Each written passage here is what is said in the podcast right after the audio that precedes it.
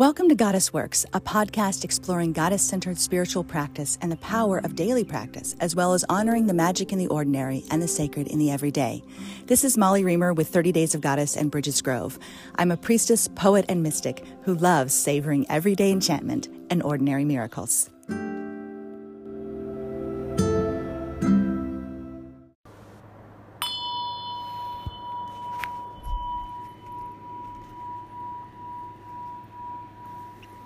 Dear woman, dear woman running free, choosing her path carefully, stepping delicately on crunchy leaves, picking her way through rocky hillsides, cautious, aware, watchful, knowing. What's that? A sound. Her ear is tuned to the heartbeat of the earth. She walks in time with the wind she is cleansed by raindrops and dew and the fire of her own sweet breath as she nestles with her fawn in secret places. She knows the dark privacy of the forest, the cool side of the mountain, the warm sun of the field. She knows the taste of grapes on her tongue, the feel of wind on her back, and the joy of leaping unbound. She may appear at times timid and wary, yet she will not be boxed in. She will not be caged. She will not be fenced. She will dance wild and free, in moonlight, in sunlight, on stone and on grass, in field and valley, running, running, and calling your name.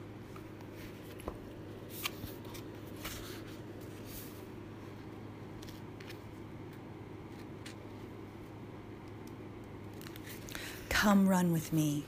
Be free. Leap the fences.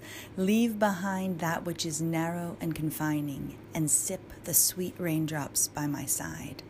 Watch. Pay attention. Assess. Gauge. Be alert and cautious, and run. Run like the wind, wherever the beat of your heart and Gaia's horn might lead.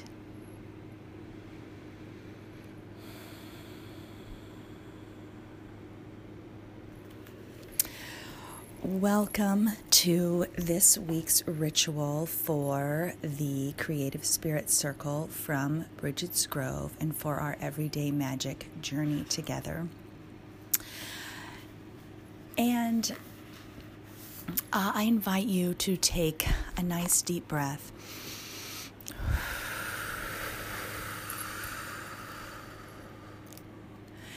And just allow yourself to come in to come into this time in this place.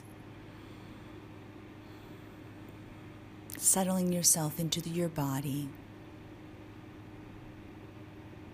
and to the easy flow of your own breath, just letting it move within you.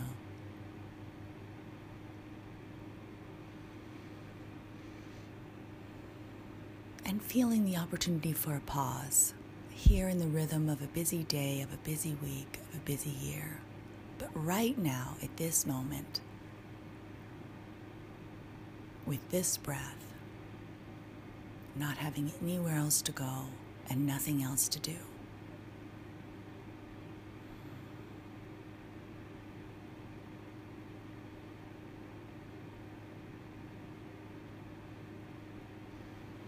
Dropping your awareness into your body and feeling how it is that you feel right now.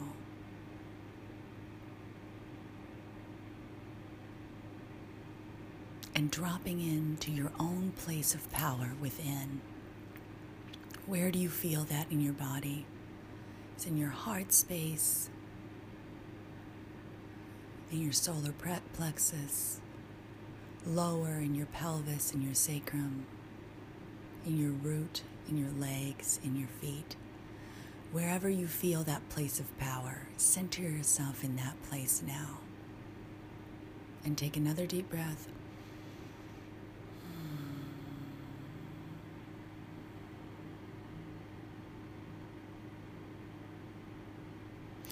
And then extending your awareness out to the other members of this circle in their times, in their places, all around the world, going about their lives and their days, and yet weaving this network of connection together.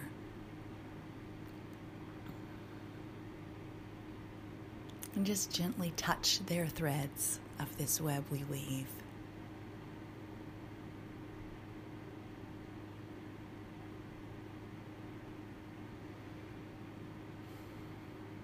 and then drawing yourself back to your own core, centered in your place of power today.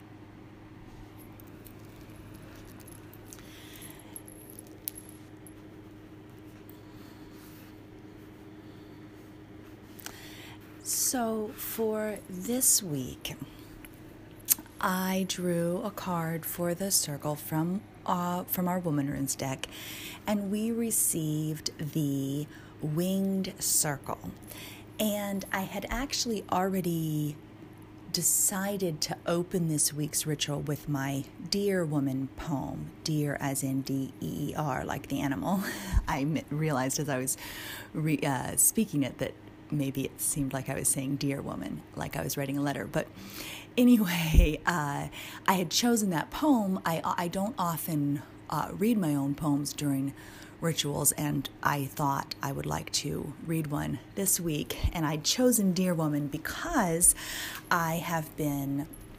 I've re implemented my own personal practice of visiting the woods every single day, you know, rain or shine or snow or wind or sun or whatever.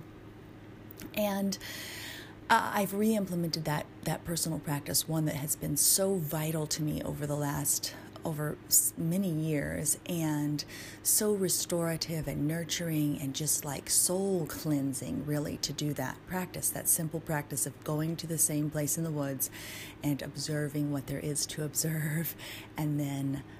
Um, coming back to the house and it's like a reset button on my spirit essentially and i maintained that practice for several years. And then perhaps when I had my last baby, I sort of lost touch. Well, and actually, I've thought about it. It's after I started.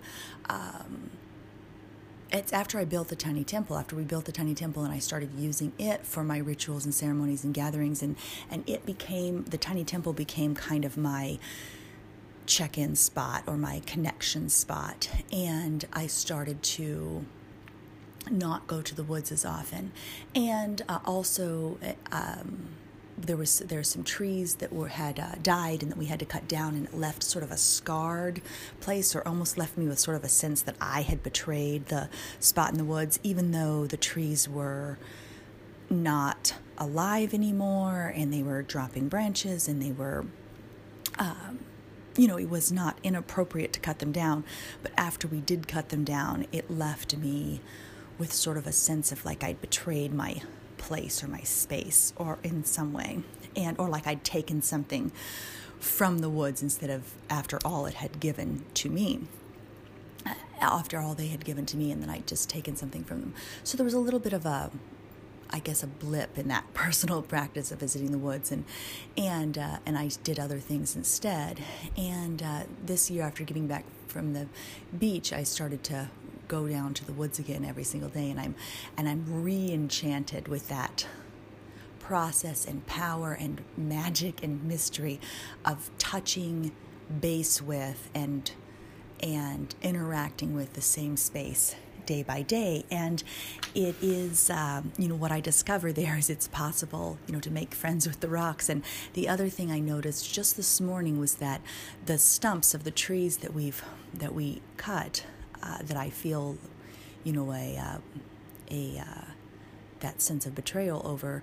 They have these mushrooms growing on them now, and moss and vines, and the scar the scarred sensation has like softened back into the landscape and it was it's that's important to witness too how the scars soften and how the adaptations are made and how the stump that becomes a place to sit and just that that evolution and and uh, and uh, reclamation by the forest. So, anyway, almost, uh, often in the mornings when I head down there, the uh, there's deer that are over either to the side of my back deck or they're already down in the woods really close to the rocks where I go to sit. And then I kind of they have a tendency to um, you know they they kind of run off through the woods and they do this snorty kind of blow thing as they run in the woods and uh, then they also stand. They'll just move a little farther away from where i am and then they'll stand down there in the woods where i can still see them. And so they've been kind of keeping me company in a little way or i've been noticing that you know it isn't just me that likes to visit that spot in the woods. There's plenty of other things that like to visit it too. And that brought me back to the deer woman poem and i uh, and that's why I want to share it initially, just because of that process of reconnection with the woods and then experiencing the deer there. But then I drew this the the um, wing circle, the rune of freedom, and it perfectly connects to that poem because of the themes of freedom and wildness and listening to the the call of the wild. So it ended up being a really nice overlap that I hadn't intended. So, with regard to the winged circle, the question this card brings up for me and for you is Do you feel free?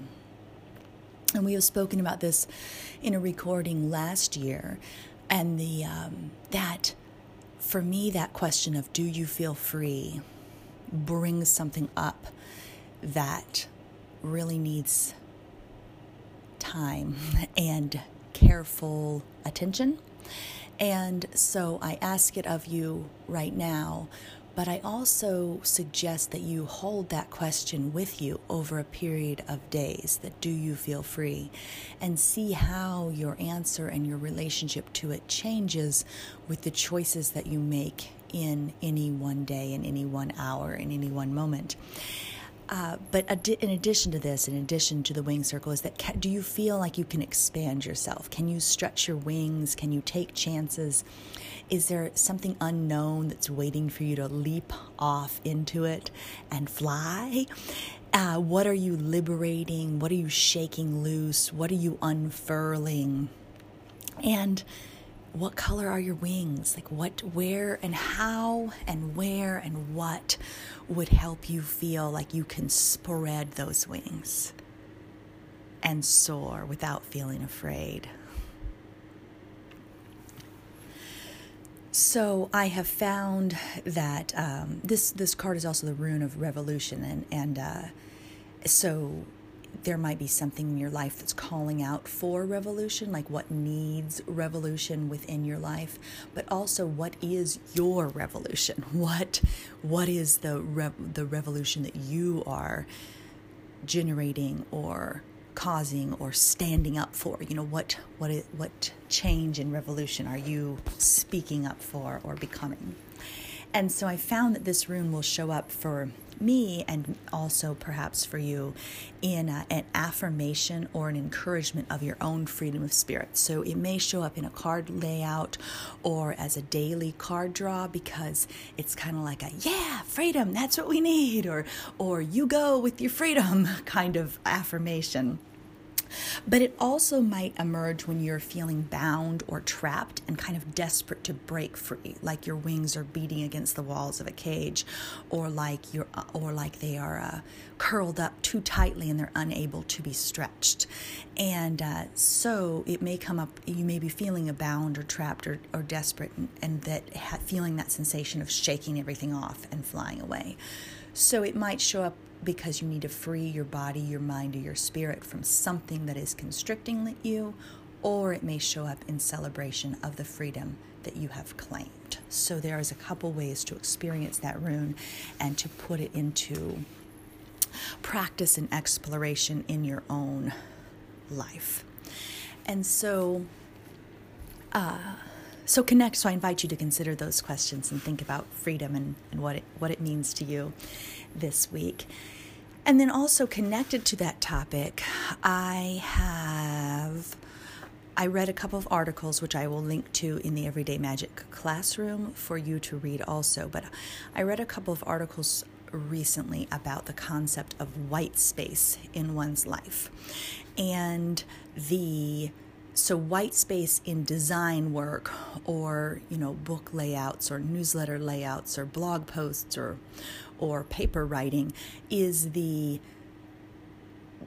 the uh, quote unquote blank space around the image or around the the text or or etc but it's not really blank space because it is the existence of this white space that allows the other images the other words to really have meaning and to have value. If the whole entire page was filled with text wall to wall and there were no margins on the page or if all the pictures were crammed together in a giant montage of photos, there would be no white space in which to consider the, the, the images or the words individually and it would destroy it would actually destroy the design or the context of the words. And so the white space is a balancing and it also allows that what else is on the page to be to have meaning and to be visible and so it's necessary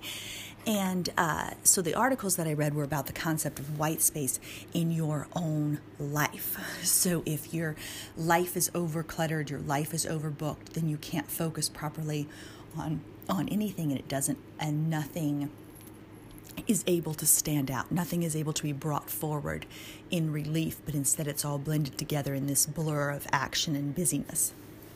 And so the encouragement is to build more white space into your day. And I have often, maybe because I am a writer, and uh, so they're using the uh, one of the articles is using the term kind of in relationship to graphic design instead, and about preserving white space in your day, in your week, etc. For me, I've often spoken of preserving the margins. So, as a writer, it's like you have to have margins on your page. There has to be space on the edges of your text. And I have lamented to Mark at various times that I don't feel like I have enough margin. And I will say, like, I need, there's, there needs to be more margin in the day. And when I say it, it's usually related to there needs to be more margin for change. Because if everything unfolds exactly the way as I expected and exactly the way I planned, everything's great. And I come out, you know, feeling awesome. But if something unexpected happens or something changes that I wasn't planning for, there's not enough margin sometimes for me to make the necessary adjustment to include that change. And then I feel trapped and, you know, unable to spread my wings because something happened that I didn't expect. And sometimes it can be as simple as, you know, just a phone call that derails it or the fact that I had to go to town for 2 hours to drop the kids off at a class and then by the time I got home, there wasn't enough time for what I thought I was going to be able to do that day. And it's simply because there's not enough margin built in. And so I've been talking about this for a couple of, I don't know what, two, years. Sometimes that my laments get tired because they're the same old, same old. But the margin concept has been helpful to me of how what can I do to build in more margins so that it's not just I have 15 minutes and then I have to do the next thing. But how how can there be some leeway built in? So I like the white space concept. Maybe that sounds nicer than than margin, and uh, but but each one is valuable. And uh, uh, so the articles that I, that I was reading were also talking about that time scarcity, and you're preoccupied with running out of time or not having enough time, and that the sensation of time scarcity is like kryptonite for creativity. So there has to be, if we want an environment in our lives that nourishes our own imagination or our own creative spaces, there has to be quiet counterpoints bit, built into the daily rhythm. These white space times in which we can walk or meditate or journal or think or just lay down on the floor for a little while. And so it is, uh, and it's up to you to define and to create and to claim what that white space is for you. And I believe in the, uh, when we spoke of daily practices a couple of weeks ago, that a daily practice can form white space and can be part of that uh, for you as well. But for me, the change I've made in the la- in in the last couple of months is in simply getting up earlier and changing my daily schedule. And when we were at the beach, we naturally woke up early. Woke up before sunrise, and um, and then we discovered that in waking up, when you're self-employed and you work at home and there's no alarms and the, the kids don't go to school, so there's no nobody has to get up for any specific purpose. That is. Uh, you know that can be liberating that can be freedom but it can also lead to sort of a uh, what i've joked about as kind of a molasses day quality we are sort of slowly like dragging along and in the past several years, uh, sometimes in relationship to having young children or babies or disrupted sleep schedules, we have kind of gotten off to slow starts in the morning and kind of a. Uh, I hesitate to say late because that's relative. That's your own. If your own rhythm is to get up at nine o'clock, then that is when you get up. That's not late. That's when you. That's when you get up. But, but, I also know that my own temperament, uh, and when we spoke of that internal, you know, pace of your life. My own temperament is such that morning is powerful time for me and it's in, and I'm inspired and creative and connected and excited and enthusiastic. And then as the day wears on, I kind of drag a little bit more and become less enthusiastic and inspired. But in waking up or not getting going with the day until about nine o'clock, I lower my chances of having that that um, morning time for inspiration.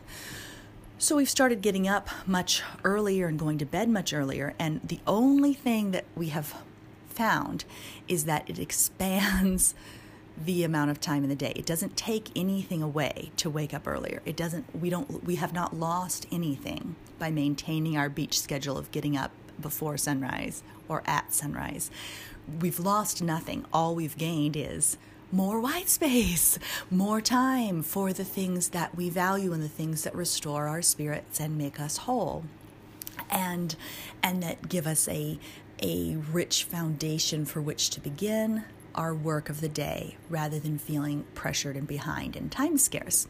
And so uh, I'm sure there's plenty of you who have different schedules and who get up with alarms or who have, um, you know, work workplace obligations that dictate the time at which you get up. But but for for me that was the simple twist that was needed to increase the margins and to expand the white space. And so there might be something in your life like that for you as well that isn't the type of adjustment that causes you any type of pain or discomfort but only helps you. There might be something like that that, that just if you just made a little change that you would only be helped by it and so I wanted to uh, to mention that as well because it's been really the getting up at sunrise has allowed me that space to be down in the woods every day and to discover what there is to discover and to keep company with deer and crows and woodpeckers and squirrels. That's it's allowed that that space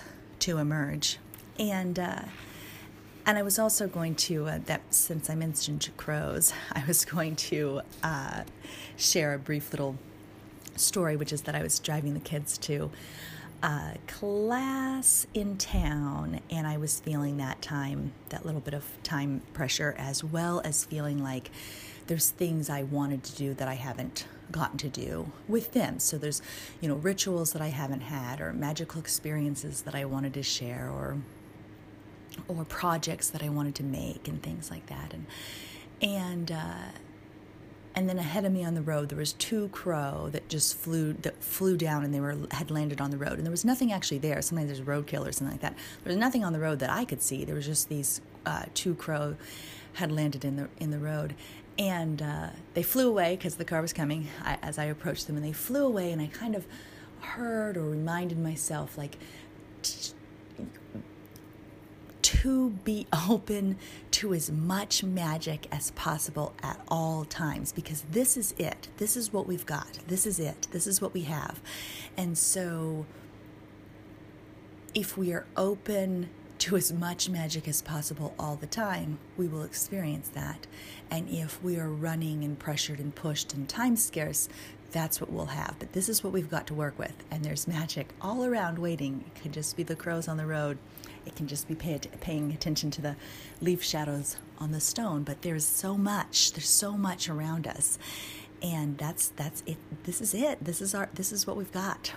And uh, so I wanted to say that as well. And then uh, I had shared this. Uh, oh, uh, let me see. There was a quote that I wanted to share on that topic from Genevieve Mitchell from, from Goddess Ink.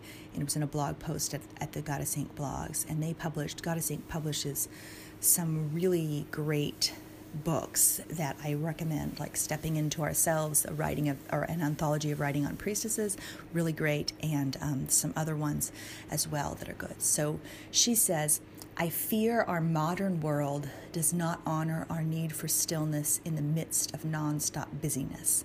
Can we learn to be still enough to embrace the inner self and all it contains? The inner self is calling for balance. Can we practice a wholeness that allows for silence, nature, and breath? My hope is yes. And the quote on balance is an appropriate time of year as we are entering the equinox and this point of balance in the in the year between the um, seasons and between light and shadow, and uh, and I've referenced this before because balance comes up over and over and over again at this time of year in the messages, in the rituals, in the themes, in the readings, and balance for me is like tree pose in yoga. So you find your center. And it's not perfectly equal. You're when you're in tree pose, when one leg is up and one leg is down. Uh, technically speaking, is that balanced? Because maybe more balanced would be both legs on the ground and both legs the same length and to be planted firmly. But really, it's about finding your center. And when you start to wobble in tree pose, a long, long time ago, my first yoga teacher who it, really was it was a, it was 18 years ago that I took a yoga class and and they would just say when you start that person would just say when you started to wobble and think you were going to fall over in tree pose would just say find your center.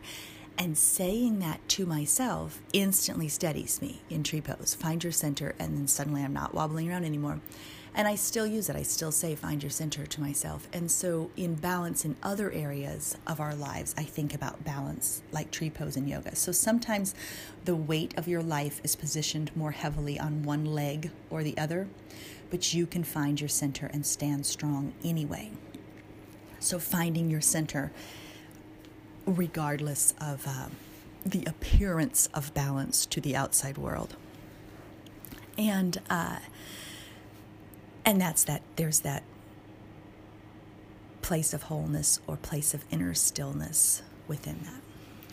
So I wanted to end with another uh, little set of questions or experiences for you, and that was I read a, a uh, an article in UU World UU World magazine that had a quote in it from Stefan Stefan Molyneux, and the quote is Be vulnerable, be open, and show your heart. That's the best way of telling your heart that the tigers are no longer in the grass.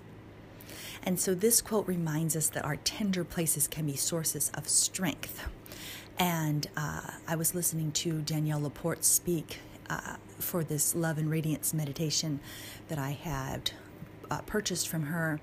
And she says at the beginning that one of the core features of spiritual teachers or learners or seekers of wisdom is the is softness and the ability to stay soft and to be soft and so this quote reminds me of that too like that t- vulnerability softness and tenderness and openness is a source of strength and it is not something to shut down or run away from, but something to continue to open your heart over and over and over again, even when confronted with pain and anguish and hardness.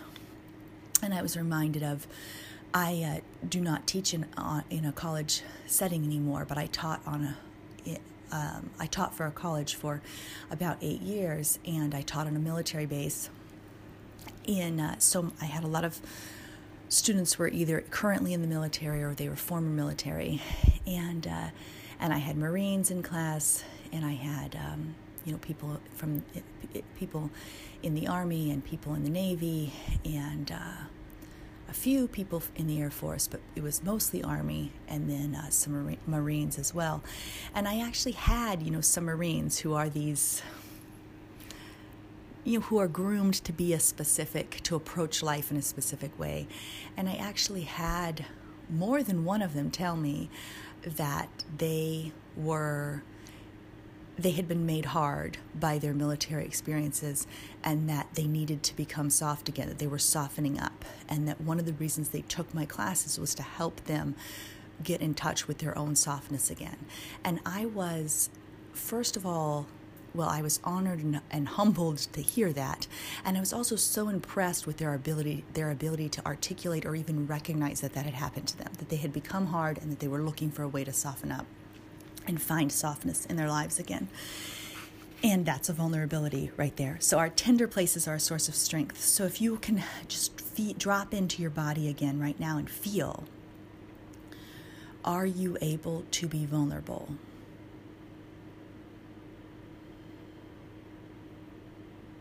And do you have a soft place to fall in your life? Are there tigers that your heart is worried about?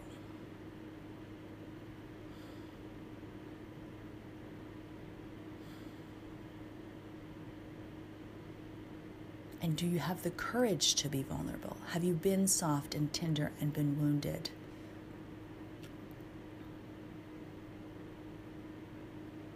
And yet stay tender anyway. and I, I wrote about this online and, and shared it in a picture but when I, I was i read this quote and when i was taking the a picture to go with it my cats had followed me down to the woods and they were twining around on the rocks above where I'd set my little goddess to take a picture. And um, I saw them there and I was trying to frame the pictures so that they wouldn't be in it. And then I thought, oh my goodness, these are the tigers, you know, because the cats are felines as well. And so I what I thought as I took the picture was that sometimes there are tigers still in the grass. So that question of telling your heart that the tigers are no longer in the grass, sometimes they are there and they're lurking on the rocks right above your head. And we have to be tender anyway. And we have to risk loss and pain and criticism and defeat anyway, even if the tiger's right there on the ledge above your head. And uh, there's still there's still room and it's brave to be tender. So that's what I wanted to share. And uh, that uh, so a whole bunch of things, some freedom, some tenderness, some courage, some lessons from the crows in the road. And I was going to close with a little snippet from Patricia Monaghan in her Seasons of the Witch book. And it is um, every branch has budded before, has flown into leaf and then blanched into fall. But I'm new in my bones when I choose. I'm blood young again. I rise fresh as washed granite from foam. I love whom and when I choose. Here I stand, pomegranate in hand, ripe as a bud, but old, old as rock unshakable now, a power essentially free, female and free. So, this week, may you spread your wings. May you be may you have the courage to be soft and tender and open. And may you be new in your bones. Thank you so much. Many blessings to you all.